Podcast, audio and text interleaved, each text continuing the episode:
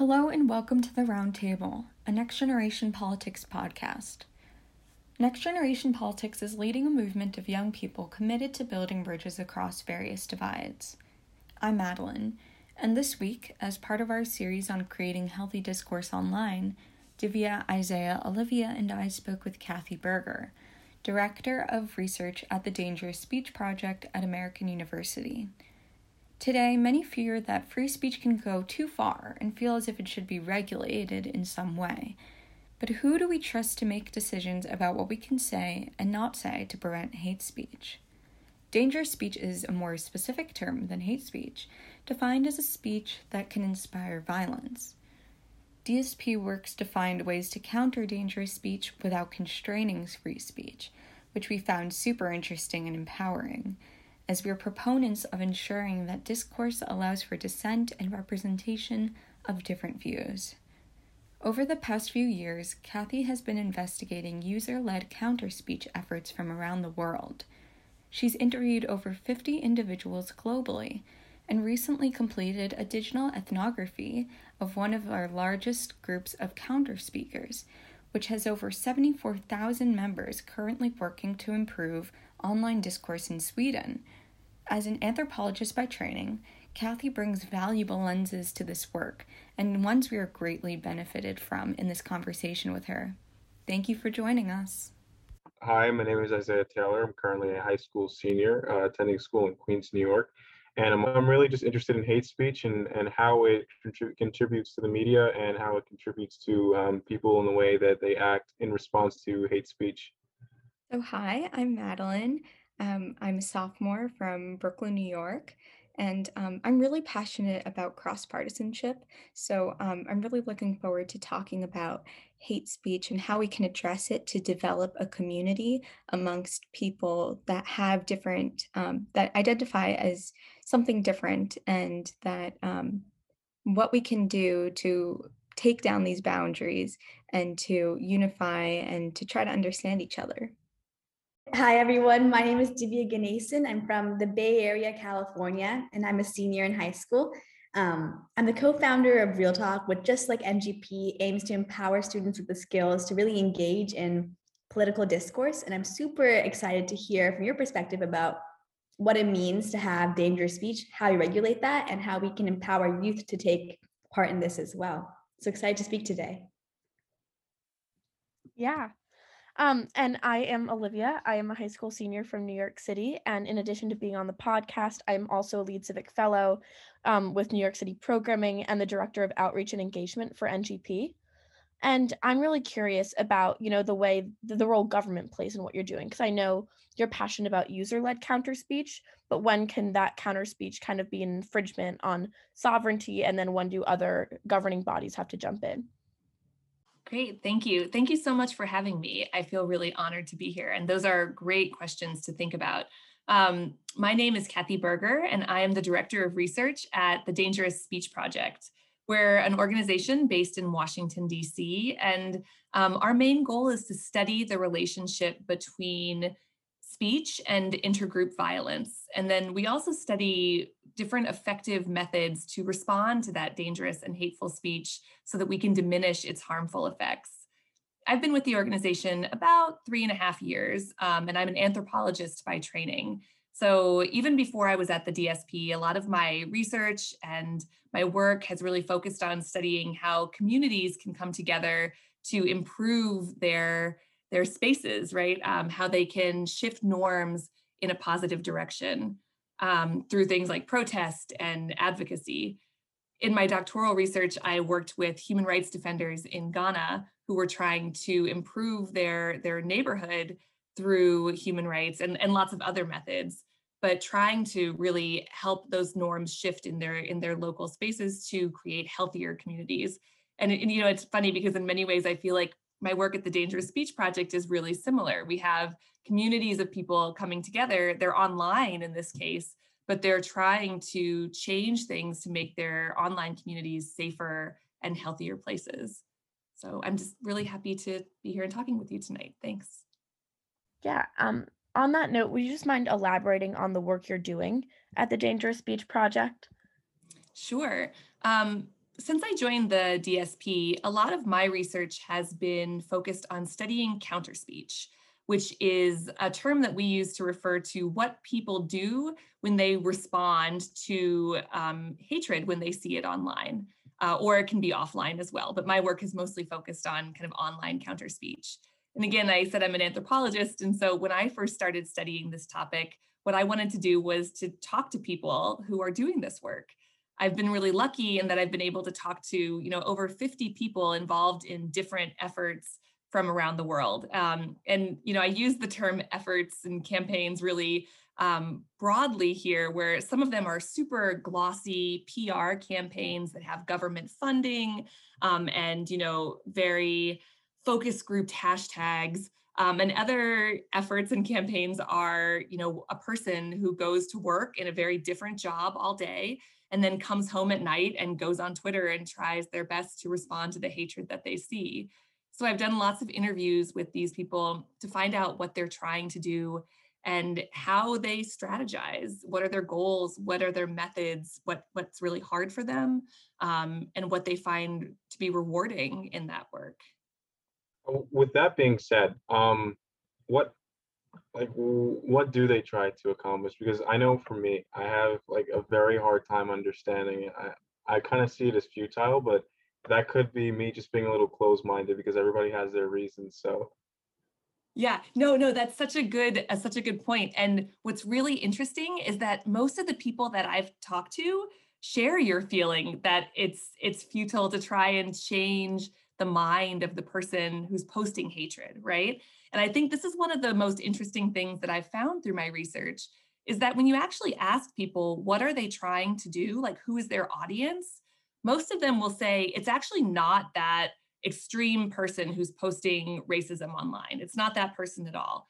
It's everybody else who is going to be encountering that kind of back and forth counter speech interaction online. I think this is a really kind of unique quality of online conversation is that it's preserved for a really long time, right? So somebody might see this back and forth, um, this challenging of hatred many months after it actually occurs. And so a lot of the people who I talk to say they're writing their counter speech for this larger reading audience. They want to either, you know, draw attention to the hatred that they see.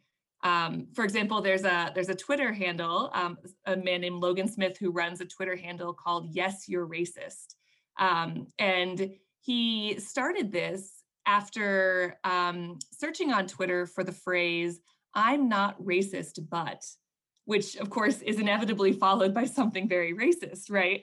Um, and he was just kind of horrified by how many times he saw that phrase being used.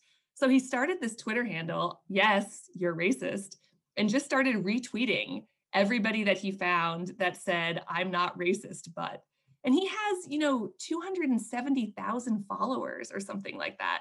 And his goal is not to change those people's mind. I mean, I think he's he's pretty well aware that public shaming in that way is not a great way to change someone's beliefs.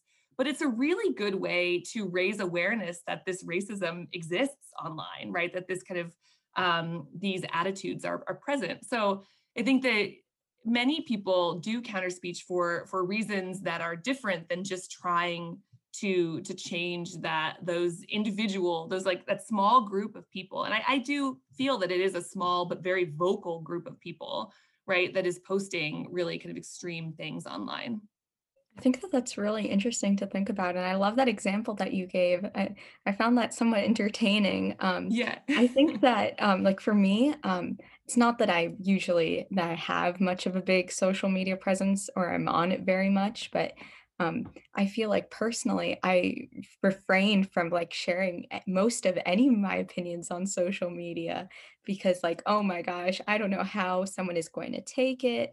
Um, I don't like, I, I personally, I don't feel the need to have to share something.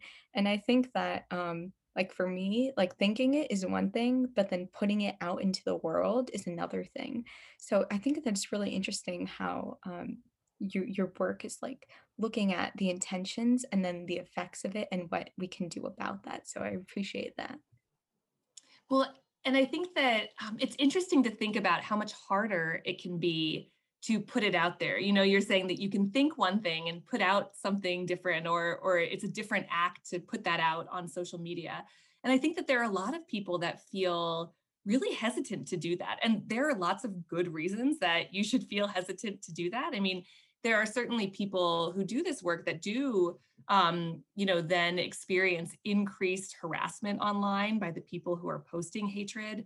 Um, there are also, though, methods that we've documented that have developed to, to kind of protect counter speakers. Um, is it okay if I give another example? So there's a, a group in, um, in Sweden. It started in Sweden, um, and it was started by a woman named Mina Dennert. She is an Iranian-born journalist and activist. And she, you know, in around 2016, she was really distressed by seeing what she felt like was a, a really big increase in xenophobia online. Um, this was often referenced, uh, directed at refugees and migrants that were coming out of Syria and the Middle East into Europe at this time. And although she had seen xenophobia and had experienced xenophobia her whole life, she felt like at this point it really felt different because she was seeing people that she thought of as good people posting these things online. And she wanted to challenge it and she tried to challenge it. And when she did, the people who were posting those opinions often just turned their hatred toward her. And so she felt really overwhelmed. And so what she did was she invited a group of her friends into a closed Facebook group where they coordinated. And when they saw hatred on public Facebook pages, um, they would put, post links to those comment threads in their little group and they would go on together and all write counter speech at the same time. And then they would like each other's comments. And if you know how Facebook's comment algorithm works, it elevates the comments that have the most engagement, so the most likes and replies. It moves them up in the comment thread. And so their goal was to like each other's comments so that the top comments on any, you know, news article were these positive, fact-based, civil comments and that they would bury the hatred at the bottom. You know, again, this is a situation then that adds some level of protection. It makes them feel braver to do this work. And it also has the ability to kind of sidestep some of the, the concerns about can you change the mind of those posting hatred? They don't even really worry about what those people are thinking. They leave it alone and just focus on writing their own speech, right? And liking each other's speech. Um, this group has really taken off. They have 74,000 members in Sweden, and the group is active in 13 different countries around the world.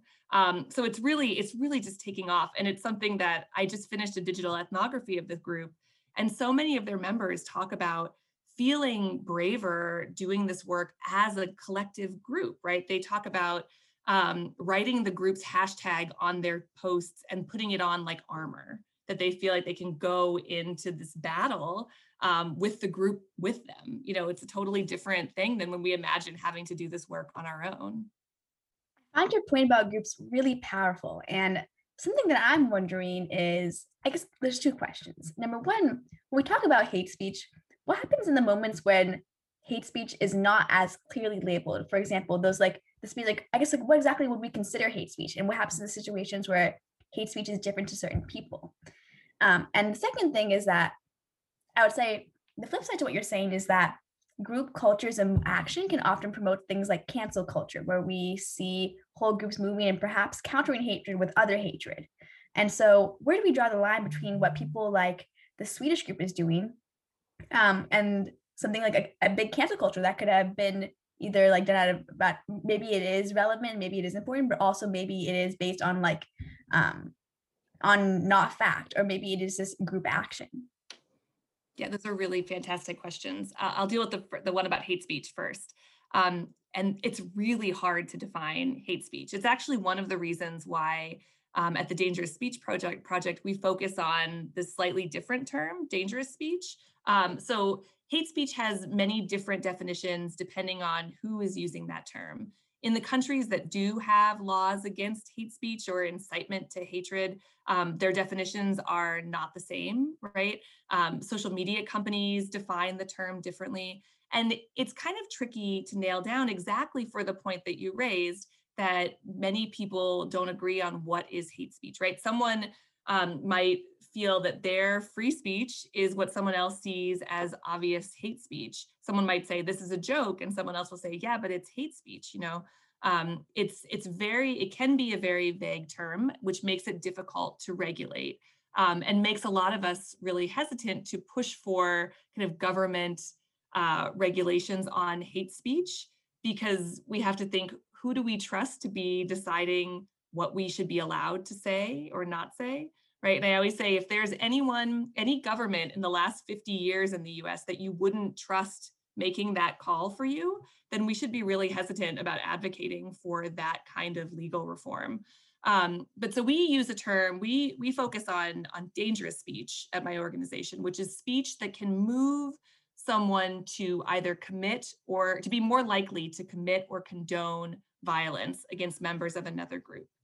Um, and that is a little bit smaller. We think it's a more concise definition, and it's really focused on this particular kind of speech that can motivate violent action.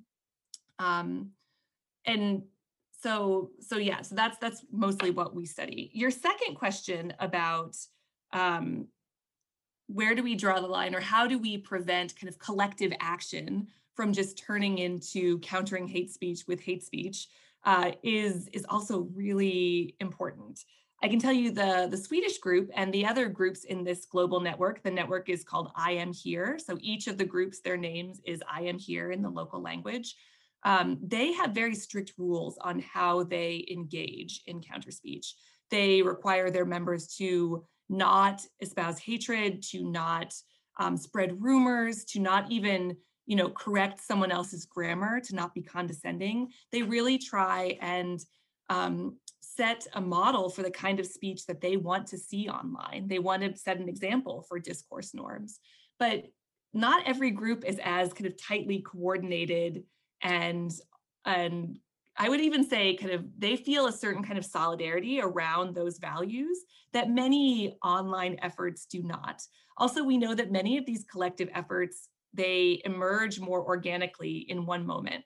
So I can tell you about the the Yes You're Racist campaign. If you've heard of that account, you might know it because after the Charlottesville rallies uh, and riots in 2017, he posted pictures of that event and said, if you recognize any of the Nazis or neo Nazis in this picture, let's identify them. Send me their names and profiles and let's make them famous, right? And under that tweet, there were many comments that were trying to identify the people in those pictures. And some of them were correctly identified. One person, at least one person, lost their job because of that post. Um, but there was also at least one person who was misidentified in that post, right? Um, it was a professor at the University of Arkansas. He was not there, but he was identified as being there and he received death threats. His family received death threats, right? So in that case, you do have a situation where uh, sometimes in collective efforts, when there when there isn't a, a way or a desire to control them, they can get out of control quickly. And even if the person who starts that effort does not intend for it to happen, once the ball is rolling, it can be very difficult to kind of regain control. Yeah. Um, I think Divya's question was really powerful, right? And I do also have, you know, fears that this notion of like the tyranny of the majority can come into play. And though in many instances it can be helpful, right, to counter hate speech or dangerous speech, there are some instances when it could, you know, promote cancel culture or, you know, not embrace nuance in the way we want it to so my question is, you know, in many instances, we we want hate speech to be banned, to be, you know, publicized or be litigated. What are your thoughts on what should generally happen to hate speech or, is, or dangerous speech? And is there a point where we should draw the line when collective action, retweets, you know, likes aren't simply enough? I think that there is also an important distinction to be made about a government banning certain kinds of speech versus a social media company saying that this is not the place for that speech. Um, so there is a distinction to be made there. And, and again, I think we need to be very careful with um, with the idea of kind of more government involvement about speech. Now there there are still limits. There are even limits in the U.S. There there aren't many limits in the U.S., but there are some legal limits on speech in the U.S. But I think when we look um, around the world at countries that do have strict speech laws, often they're used mostly um, to silence political opposition and minorities, right? It's very difficult to enforce speech laws um, and, and easy to use them just for political gains. I think that there, there are limits that can be set on speech, and certainly social media companies do set those limits. I think our big problem is that they don't do it in a transparent way, right? Um, when I think about the kinds of changes I would want to make, it's not necessarily about deciding which specific pieces of speech should be allowed to be there or not, but it's about requiring um, social media companies to tell us what they're doing and how they're doing it. Right now, there is no transparency about the algorithms they use or the content that they really take down. They, they tell us that they're taking down content and they tell us their terms of service. We don't know how consistently those terms of service are being applied. Um, as a researcher, I can tell you it's very difficult to get permission to use data and also publish that data. Um, if you to work with a tech company, it's nearly nearly impossible. It does happen, but it's very difficult to kind of um, see the inside and then be allowed to tell anyone what you've seen, right? Uh, so I think that when we think about regulation, we need to question who who do we trust to be deciding what we can say and what we can't say, and and more importantly, pushing for that transparency so we at least know what's going on, right? Yeah, and I think that there's a strange thing about hate speech is that like when someone, a lot of people grow after being exposed to hate speech, whether they're just reading it or they're involved in a conversation or if they're the one doing it um, publicly. It often results in growth, not all the time, mostly probably not, but it does in some case. And um, I think it's like an interesting um, kind of balance, um, like scale, um, weighing the pros and cons to having that information exposed out there to the public because um, whereas like banning hate speech through um, so like social media outlets banning certain types of speech might be preventing people from going out to understanding other per- perspectives or maybe some people have these ideas in their head um, about that that um, about some sort of topic that they aren't expressing and now that's just like bottling up inside them and they need to be um, they need to learn about something or just have more experience about the topic. Um, so i'm not saying that like hate speech is beneficial um, but it's certainly like a push and pull thing especially since we do live in a country where um, we have the right to say what we what's on our mind. Um, so it's that's really interesting to think about and though I, I do think that we shouldn't be necessarily allowed to make all of our thoughts public um, that some people like do just really need that for some sort of reason. Yeah it's a really tricky problem. I mean if it wasn't a tricky problem we wouldn't be in the situation we're in right now right? I think that most of us can kind of look around and say oh we are not happy with this. Like whatever this is is not good. Um, but there's not a clear path to what we should do or even i don't think that there's consensus over kind of where we should land at the end of that path right um, i think that what i'm hearing from from counter speakers who are doing this work around the world in very different contexts also which is interesting because like when you speak to counter speakers working in europe they're often horrified by the kinds of things that are allowed to be um, posted and and kind of stay up in the us that they say well, wouldn't you just report that? I mean, that's illegal. it's like, well, not not here. It's not illegal to say that.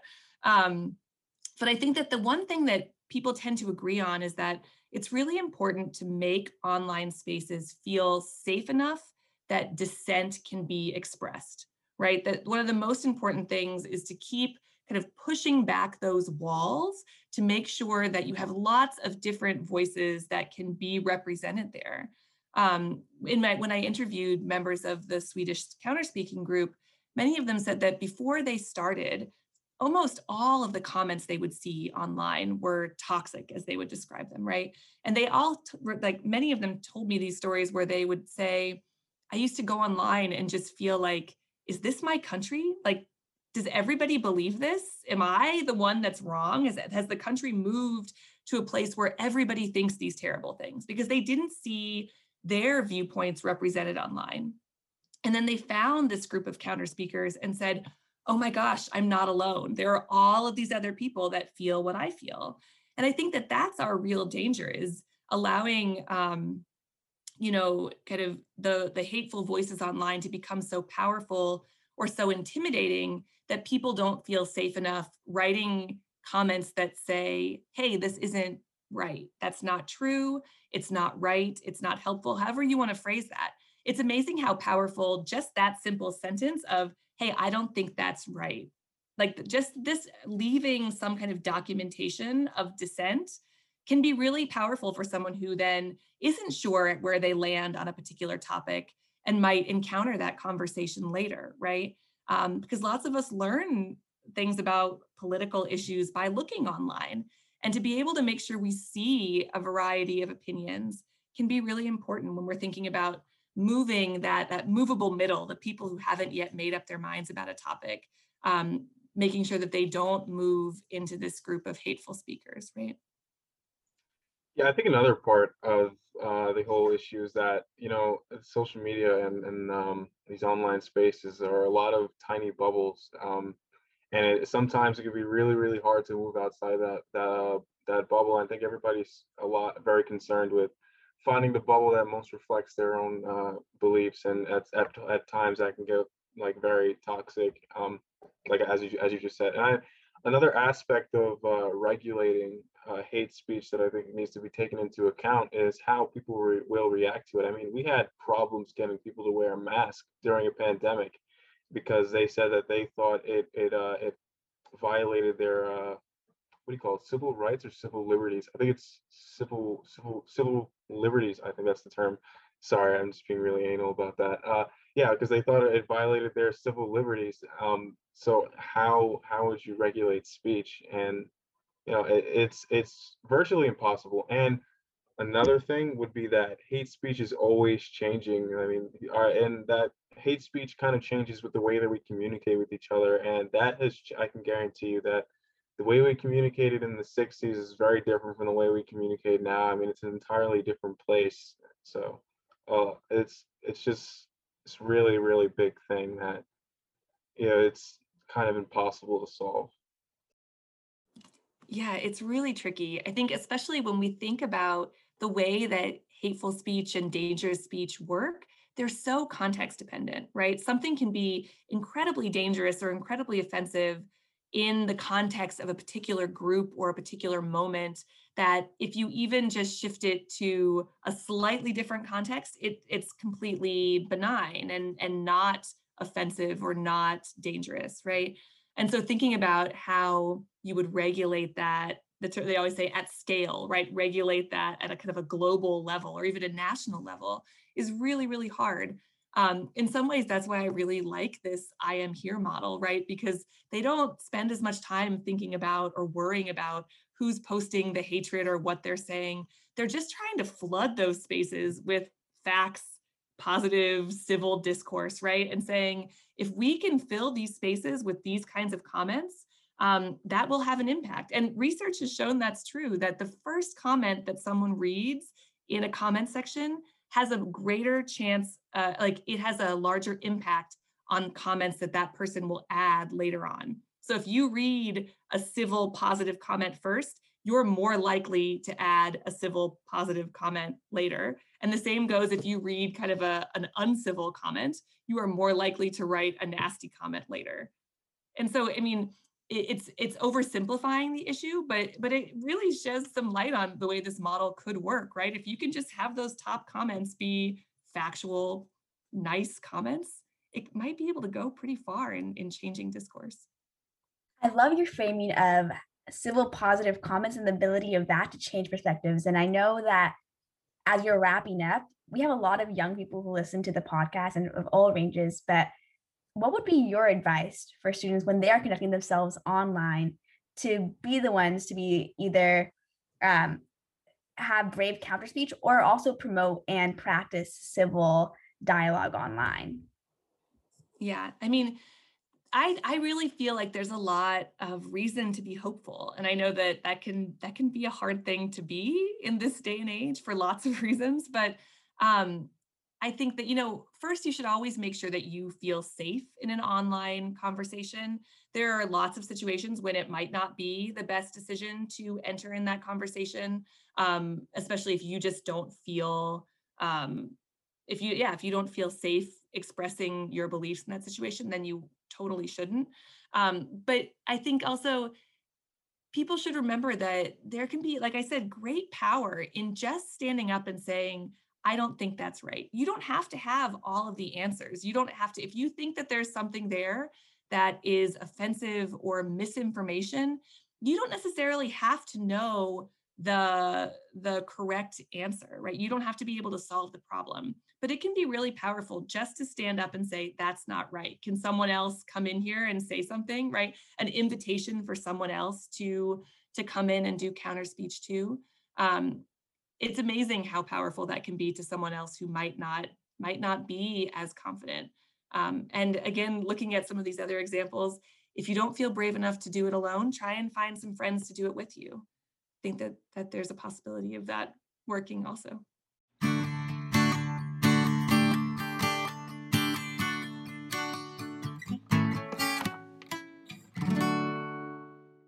That's all for today, friends. I'm editor Sarita Adabala signing off for all of us at Next Generation Politics. Please check out our website at www.nextgenpolitics.org to find out more about our work. And please recommend us to your civic minded friends or to your friends you'd like to become more civic minded. Thanks for listening.